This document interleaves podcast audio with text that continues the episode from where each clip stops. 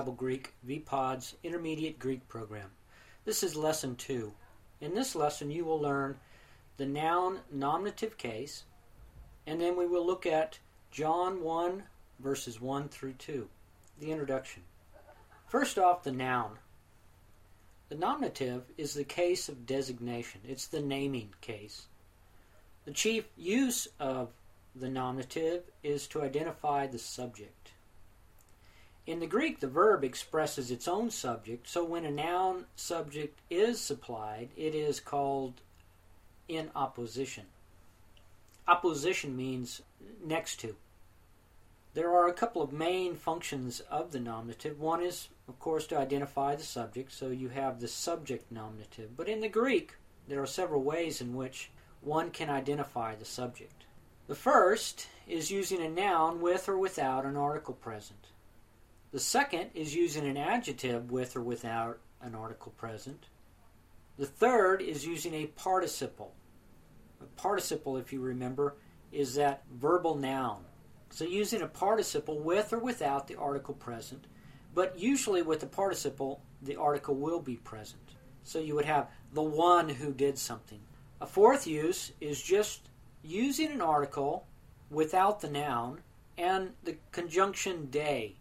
A fifth use is to use an article without the noun present and use a prepositional phrase. Uh, Matthew 24:16 is an example. Let the ones in Judah flee to the mountains. And then a sixth use would be using a relative pronoun clause. The relative pronoun being the one who does not take his cross and follow after me. The one who is that relative pronoun clause that identifies the subject. Another use is as a predicate nominative. The predicate nominative will either identify the subject, for example, John is the boss, or it will qualify the subject. John is a boss. You see the distinction? John is the boss, is identify, or qualify. John is a boss. When two nominatives appear in a sentence, one is usually the subject nominative and the other a predicate nominative. For example, in John 1 1, we have two nominatives and a verb. Theos, hein, ha, logos.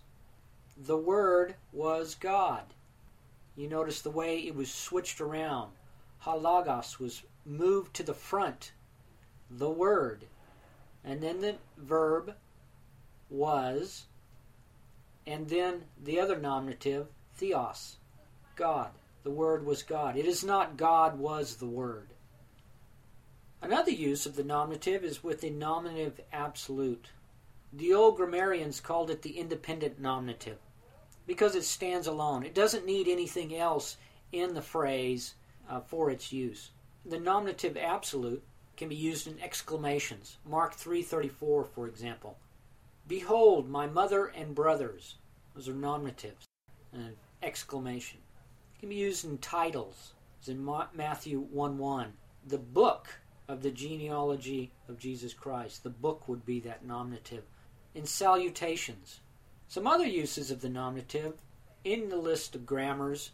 Different grammars will list different uh, types of these cases, so I'm, I'm listing these as other because they're all not they're not consistent with their use of these. So here is a nominative of apposition.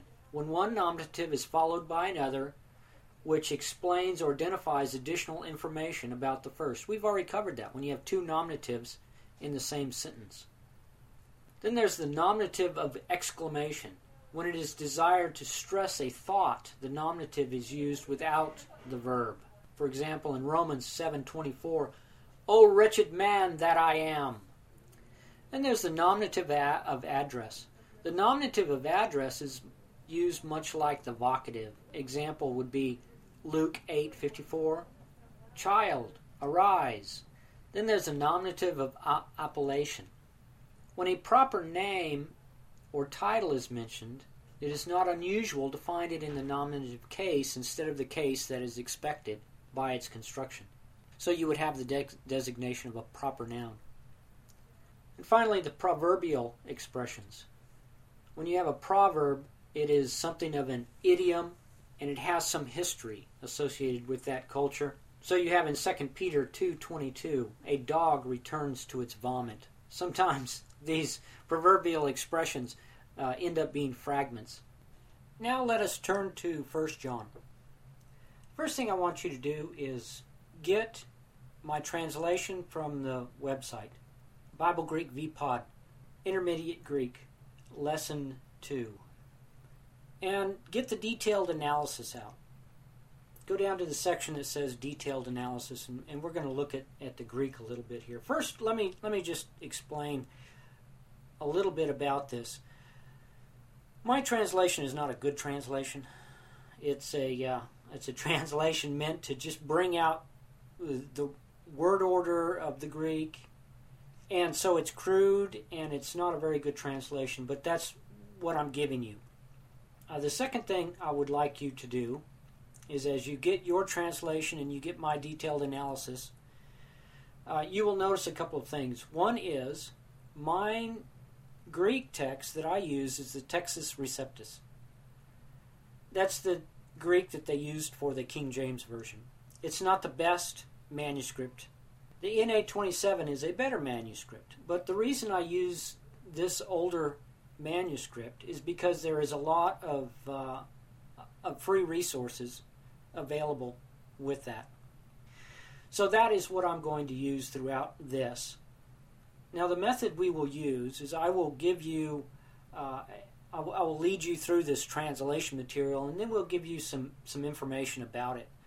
And, and hopefully that will help you out in your translation. This is a, really the second year Greek, and you've had your basics, and so it's now time to to dig a little bit deeper into it and get a little bit more practice practice with translating and so I'm going to be a little slow and a little bit more elemental in my process than most people. Most people go to an intermediate Greek and they will they will treat you like an advanced student, and, and I'm not going to do that uh, because you have had your first year Greek is the assumption is that I'm using is you've had your first year Greek, and so you're able to to crawl, and it's now time that you learn how to walk and we're going to walk you through the Greek.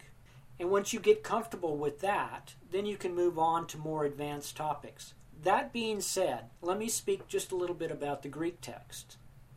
The Greek texts that are out there, the intermediate Greek texts, are using the Greek from an grammatical aspect. Everything you learned in first year Greek, the basics, are what you need for Greek what I'm going to be giving you in this intermediate Greek is stuff as the grammarians use in a grammatical fashion.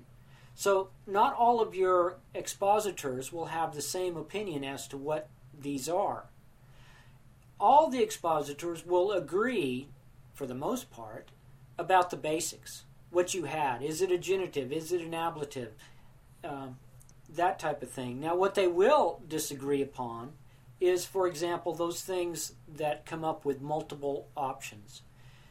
You, is it a nominative or an accusative or a vocative when those case endings are exactly the same?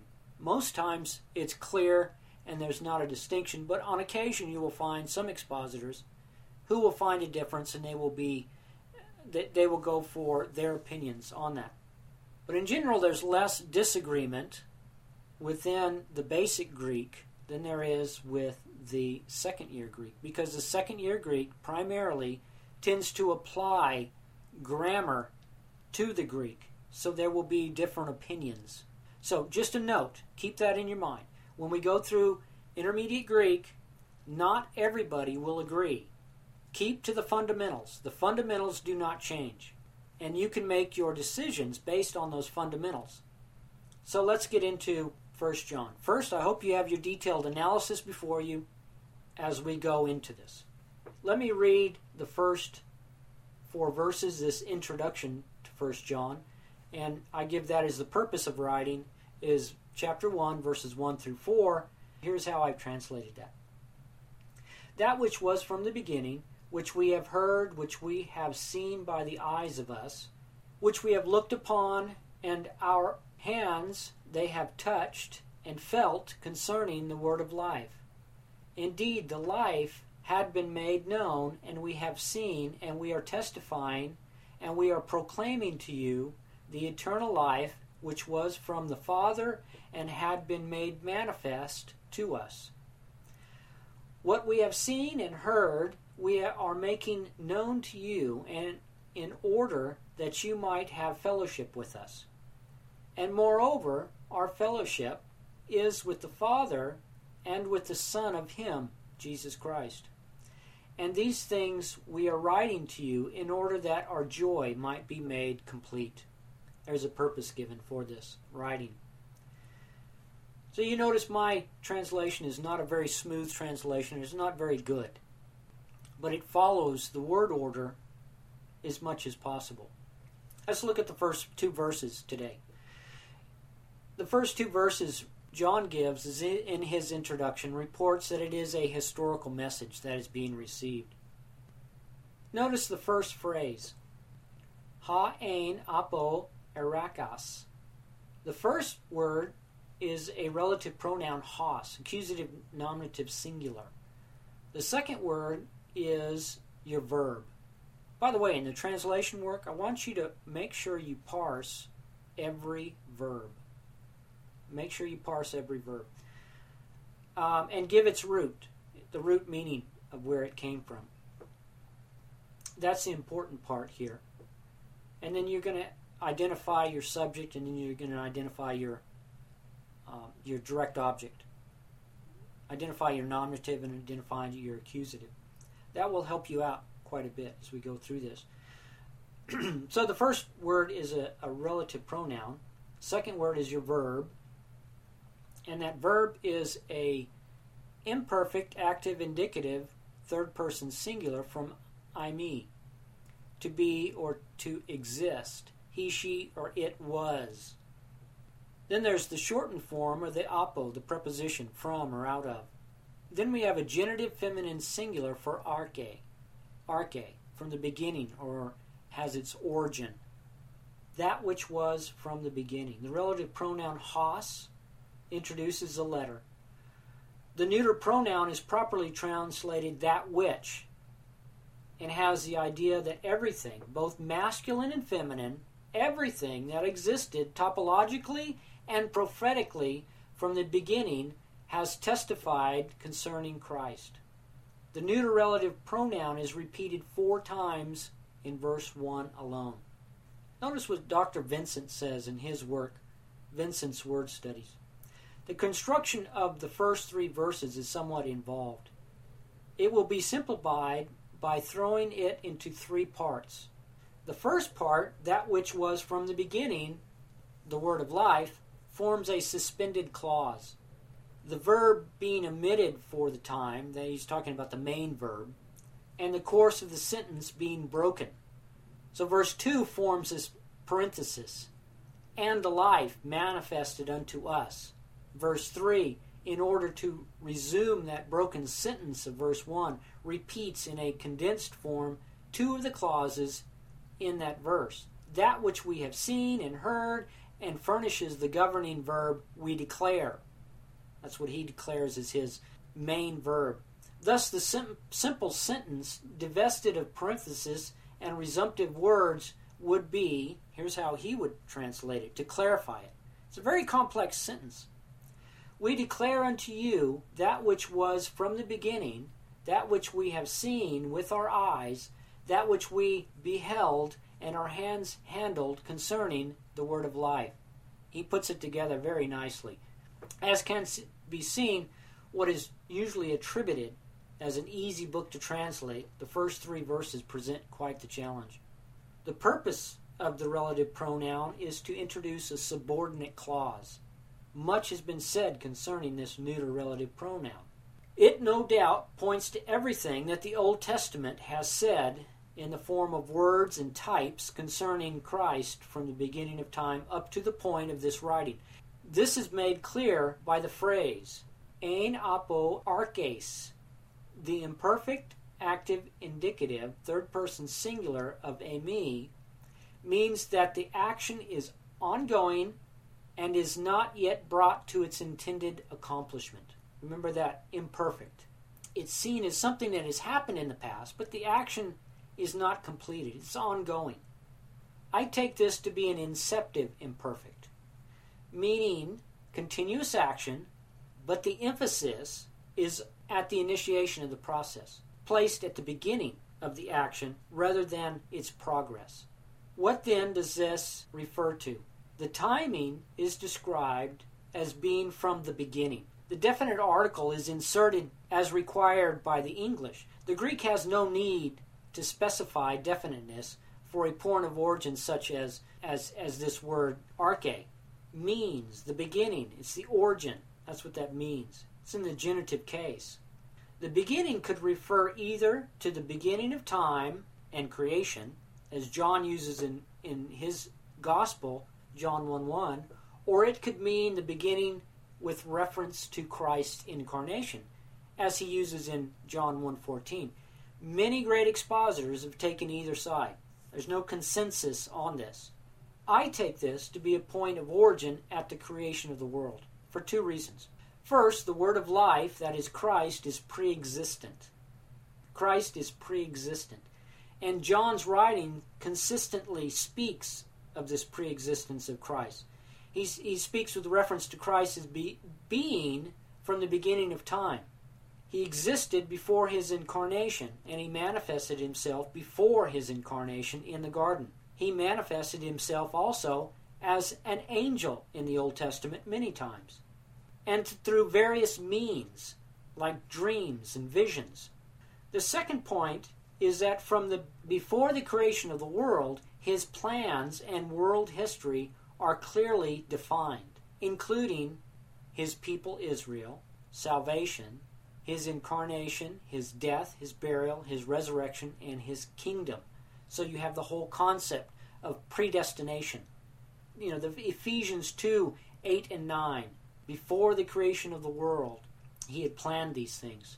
Our second phrase, which we have heard, and, and ongoing, it places two neuters in a kind of literary one two punch. It starts with a neuter relative pronoun, hos, and highlights the hearing aspect of the testimony everything concerning Christ that we have heard, the akuo, that verb, the perfect active indicative, first person plural, notice that it's a first person plural, and we have this singular relative pronoun. All of those things which we have heard, that perfect tense implies a process. It views the process as having reached its consummation, its completed act. In the New Testament, the perfect serves as a significant theological instrument, since it views action as a finished product. It looks at both ends of the action, and it implies a process. And it views the process as having reached its consummation, exiting in a finished state. See how mathematical this language is, how precise it is? This is a great language. Somebody had said that there is something like you could combine 24 tenses in the Greek. That is clarity. That is incredible.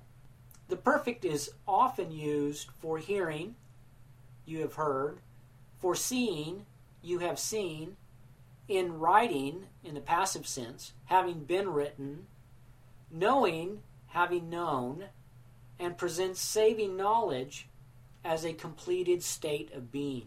That Ephesians 2 8 through 10. In fact, let me read that to you. For by grace you have been saved through faith, and that not of yourselves, it is a gift of God. You see that? For by grace you have been saved. That that perfect passive, the mechanism given by faith. And that that is a gift. It's not of yourselves, but it is a gift of God, not of works, lest anyone should boast. What a great statement. Saving faith. Passive and perfect, a completed act. The next phrase, we continue with our relative pronouns in this verse. It's just incredible how this works. Which we have seen by the eyes of us, which we looked upon. Let's take a look at that a little closer. That phrase is opened up by that relative pronoun again, the accusative neuter singular relative pronoun. And then the verb, theaomai, the aorist middle dependent, deponent indicative first person plural. Look at that. The deponent, if you remember, is to be translated like the active. Uh, to behold, to look upon. So we looked upon. Then the next word, the conjunction, and. And then we have our nominative feminine plural with a definite article, cheir, the, uh, the hand. Then next we have the hemin, the uh, independent personal pronoun from ego. It's a genitive plural. Then we have another verb, pselaphao. It's an aorist active indicative third person plural. To handle, to touch, and feel. Uh, so those ha- the hands uh, are plural. We, we looked upon, and our hands they touched, they felt, and then the preposition peri, about, concerning, on account of. Remember the prepositional picture, that around, it's concerning, it's it's about things. And then we have the definite article with logos, the genitive masculine singular, word or saying. And then the genitive feminine singular with a definite article life. The author, as if to make it absolutely clear that what has been seen was physically seen, he says, which we have seen by our eyes. The eyes properly to stare at, as opposed to the metaphorical sense of the word, the eyes of the mind. We get the English word optics from this word, and it relates to vision. In the Greek, the word is used as an organ of sense perception, but at its heart is primarily perception using the eye. The perfect is again used of the verb oreo, perfect active indicative, first person plural, to see. We have seen by the eyes. Notice the plural there, it matches the eyes. We have seen all of us collectively have seen by our eyes. The instrumental case of the word eyes with the definite article is the case of means or instrument. It is by the eyes that we had seen these things. And finally, what had been seen was seen by our own eyes. The genitive pronoun is possessive, and it is it was not by others' eyes, but by our own eyes. That instrumental case, the instrument is the case of means or instrument. We just say dative. I just list in my translation work just dative because that's generally how um, they will be described as.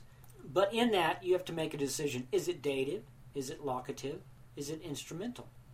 Here, it's being used as by means or instrument. That's how one sees. The author and others of his day, some 60 years before, had seen the Lord. But the our used here seems to point to everyone in the target audience. It's progressive revelation at play. Abraham heard and saw less than Daniel the prophet. Daniel less than John the apostle. The progressive revelation of God's word in history has been built up over the 1400 years from Moses to John, from Genesis to Revelation. The Bible, like any book, reveals the story progressively through time, from chapter to chapter until the entire book has been read. There is nothing left to be revealed. The book has been closed. So the idea we have seen, we have felt, we have touched. The next phrase, and our hands they touched and felt concerning the word of life the reality of the testimony becomes evident as the author includes the hands to handle, to touch and feel. We touched and felt the things concerning the word of life. The object of the phrase is the accusative relative pronoun, that which, whose neuter singular form points to the abstract. All those things called the collective. As it is not a single thing that our eyes had seen and our ears heard and hands touched, but all the evidence providing the testimony concerning the message, the good news about the Lord Jesus Christ, the one who has life in himself, the one who sustains life and who gives life. The word of life is given in the genitive expressing description or possession. It could be said the things we saw, heard, and touched circling around that peri is used around the things related to or belonging to the words related to life. These words are closely related by the Apostle John in the Word, namely, the God man, Jesus Christ. Notice what John says in his Gospel account.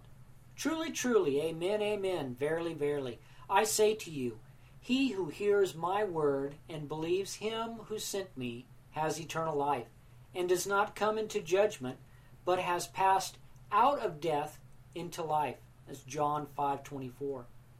The apostle now moves the action from the perfect, that's the completed act with effect, effect continuing up to the point of writing, to the timeless aorist. This is incredible here. The aorist normally views the action as a whole, taking no interest in the internal workings of the action. It describes the action in summary fashion. So Lenski, listen to what Lenski says. John has two perfects and two aorists. The perfects convey the thought that what we have heard, what we have seen, has its continuous effect on us. Completed act, right? He goes on to say John's gospel uses a number of such significant perfects. Besides them, John places decisive aorists of fact. We did actually behold. We did actually handle. There's reality there. See that? As the perfect stress the continuing effects, so the aorist stresses the actuality. What Lenski points out by saying aorist of fact and we did actually behold is the indicative mood, the fundamental of that indicative mood. The indicative mood means the action is actually taking place. Notice the word theaomai. It's an aorist middle deponent indicative, third person, first person, plural. To behold, to look upon. The word means to view carefully as a spectator, one who looks at a thing with interest and for a purpose, usually indicating the careful observation of details. The word combines with the next verb, pselaphao, aorist active indicative, third person plural, to handle, to touch and feel.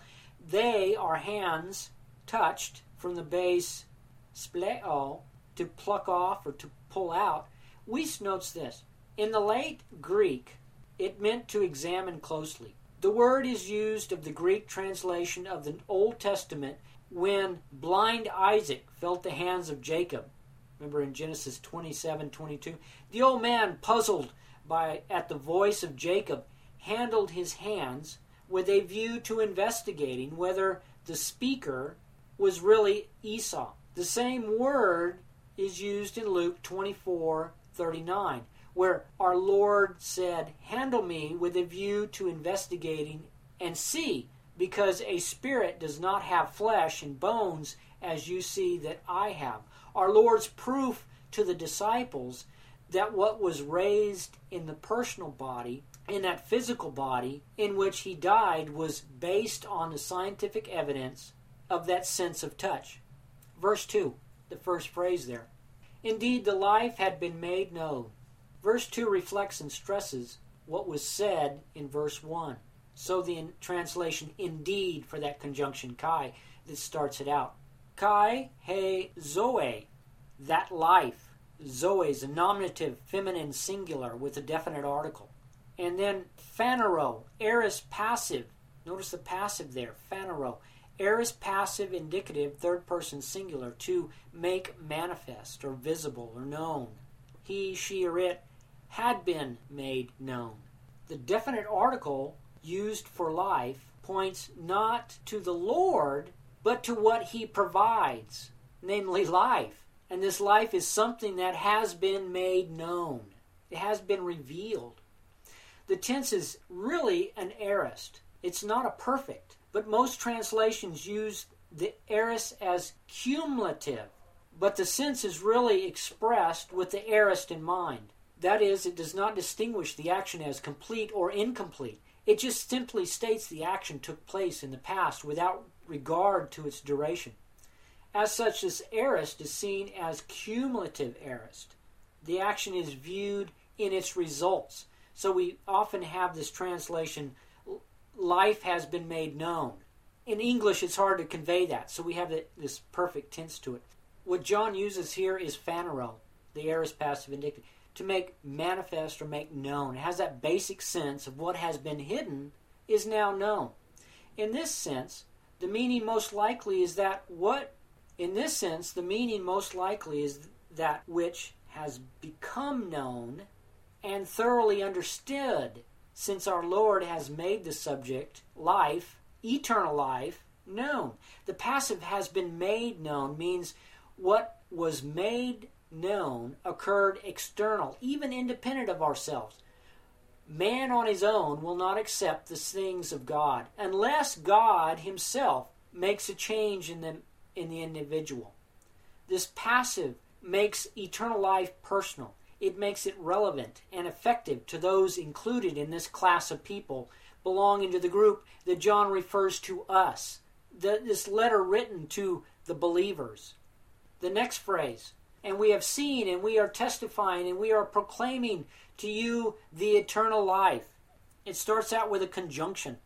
And then we have this perfect active indicative first person plural, areo, to see, to have seen. We have seen. Then another conjunction. Look at those conjunctions. And it's made it up next to martyrio, present active indicative first person plural, to be a witness, to bear witness. And then there's another conjunction, one conjunction right after another, with a present active indicative first person plural. Look at all these verbs.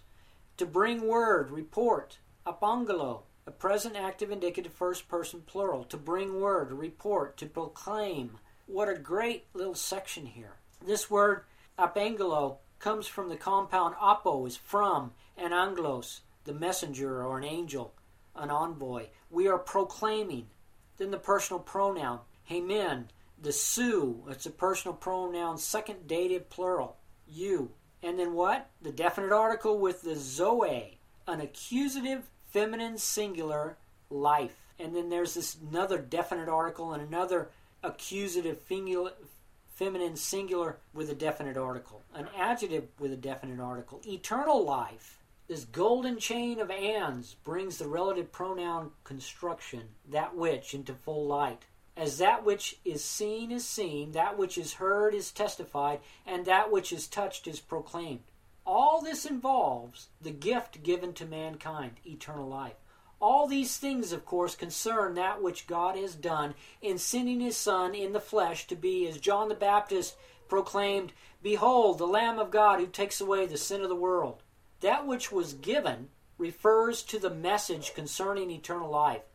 This is what John gives in verse 5. That message concerns the life we have in Jesus Christ. We have seen that life. The perfect active indicative means that one seen has seen what was made known in the past, and the effect continues up to the time of writing. In seeing horeo, we have properly stared at this life, either with the eyes but more likely in this sense, with the mind. We can imagine. We have stared at eternal life with the mind. Can you imagine? We have stared at eternal life with the mind. God has opened the mind, opened the heart by cutting away that excess skin blocking one's vision concerning the things of God that was corrupted at the fall. God Himself will circumcise the heart of man and make him or her alive. That's what prophesied in Deuteronomy 30. That life in Christ that was testified to us by different means, namely by the scriptures and by the prophets and by John the Baptist, by miracles, and by Jesus Christ himself. It is, however, now our witness. That is, we are to witness one to another through the generations. That's given by this Greek martyrio, the present active indicative. It has that continuous effect on it. We bear witness. We continue to witness, to testify. A heritage of individual testimony of the good news concerning eternal life that is spread by human proclamation that will continue as the Great Commission is commanded by the Lord Himself. That Great Commission of Matthew 28.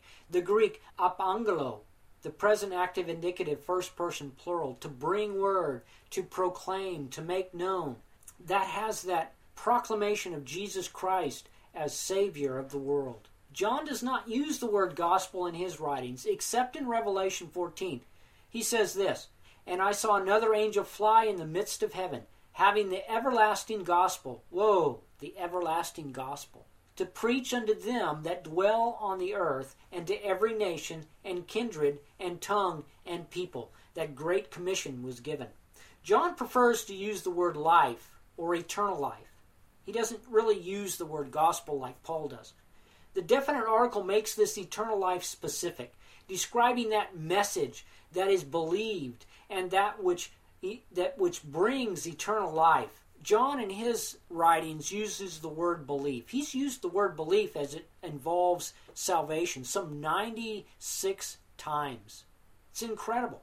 This presentation that John uses is uniquely Jewish, but it is equivalent to Paul's Western presentation of the gospel. Paul proclaims the gospel. He announced the gospel that we are to proclaim today in 1 Corinthians 15 1 through 5. Let me read that. Moreover, brethren, I declare to you the gospel which I preached to you.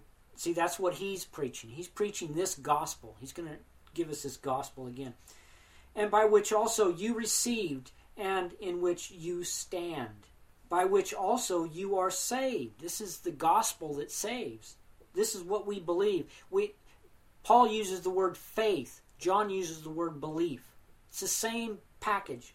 I'm going to continue here. If you hold fast that word which I preached to you, unless you believe in vain. Here it is For I delivered to you first of all that which I also received. So the first basics of the gospel is this that Christ died for our sins according to the scriptures and that he was buried, and that he rose again the third day according to the Scriptures.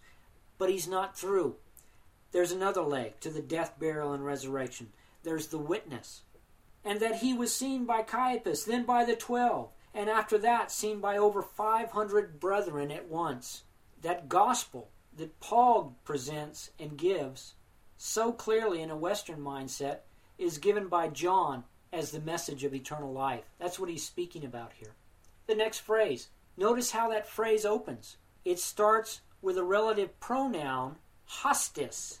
It's the nominative feminine singular, and it's a combination of hos, that relative pronoun who, which, what, and tis, a certain one or a, a specific one. So he is speaking here about a specific message. So it's translation whoever, whatever, whichever.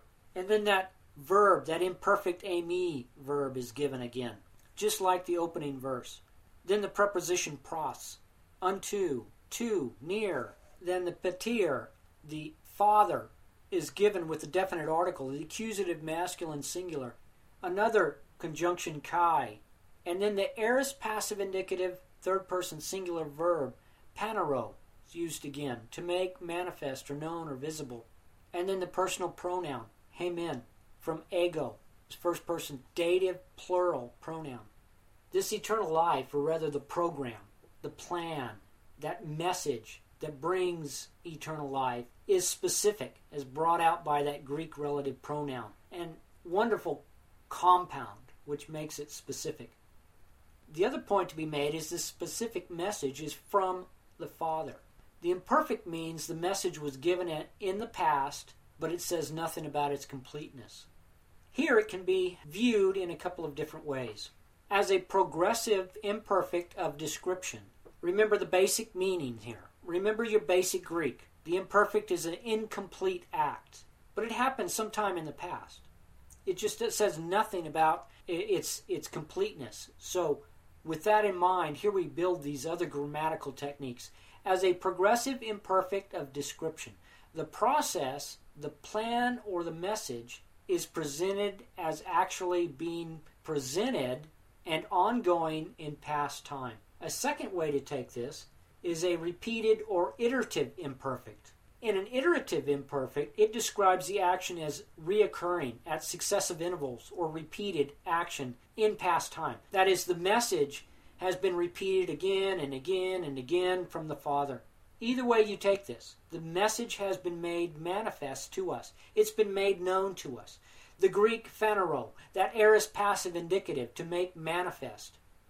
either visually or mo- known by teaching, the word comes from the basic word phanero, to bring forth into light. Theologically, has the connection to the opening of the eyes of the heart by God Himself. That wonderful Jeremiah 24 7, the new covenant of Jeremiah 31 33. That wonderful ministry of God who uses mankind to spread the good news to mankind. But it is God Himself who opens the eyes of man to the message. Otherwise, the message is foolishness to the lost. Well, we have only covered two verses. I hope this has helped you greatly in your translation work. I pray that as we go through this, both your vocabulary and your translation work improves. So go do the translation work. For the next lesson, we'll do verses 3 through 5.